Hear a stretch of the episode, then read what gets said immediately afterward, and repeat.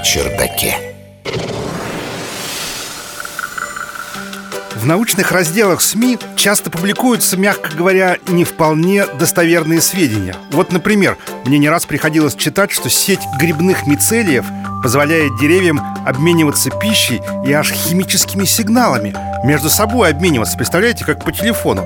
Но нет, увы, ничего подобного. Научный журналист Егор Быковский. Вообще-то, вообще-то, высшие растения и грибы и правда живут в тесном взаимодействии. Мицелий почвенных грибов тесно оплетает корни деревьев, образуя симбиотическую микоризу, участники которой активно обмениваются питательными и минеральными веществами.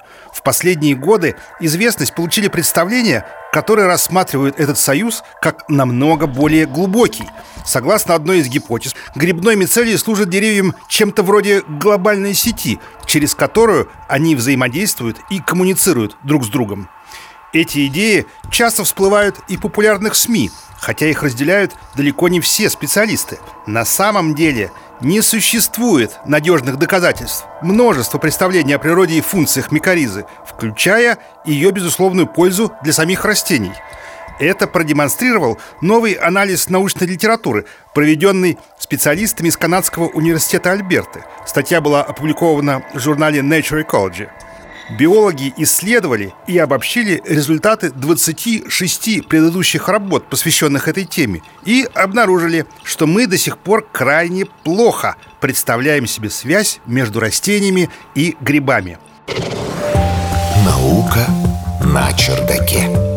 Авторы сконцентрировались на трех ключевых фактах, касающихся микоризы, показав, что ни одно из этих представлений так и не получило стопроцентно надежных подтверждений. В частности, исследования показали, что через эту грибную сеть действительно проходят потоки питательных веществ.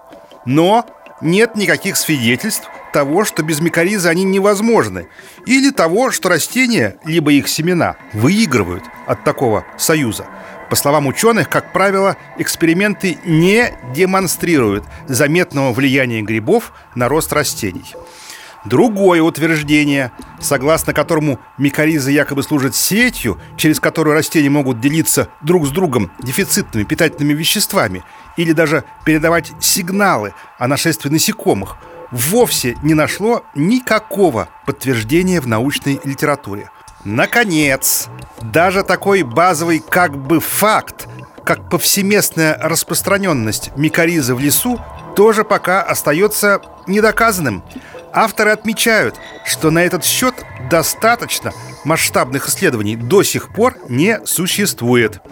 Мы можем заключить, что знания о микоризе слишком отрывочны и ненадежны для использования их в лесном хозяйстве, подытожили ученые. В общем, друзья, в науке случаются не только открытия, но и закрытия. Часто они не менее полезны, между прочим. Наука на чердаке.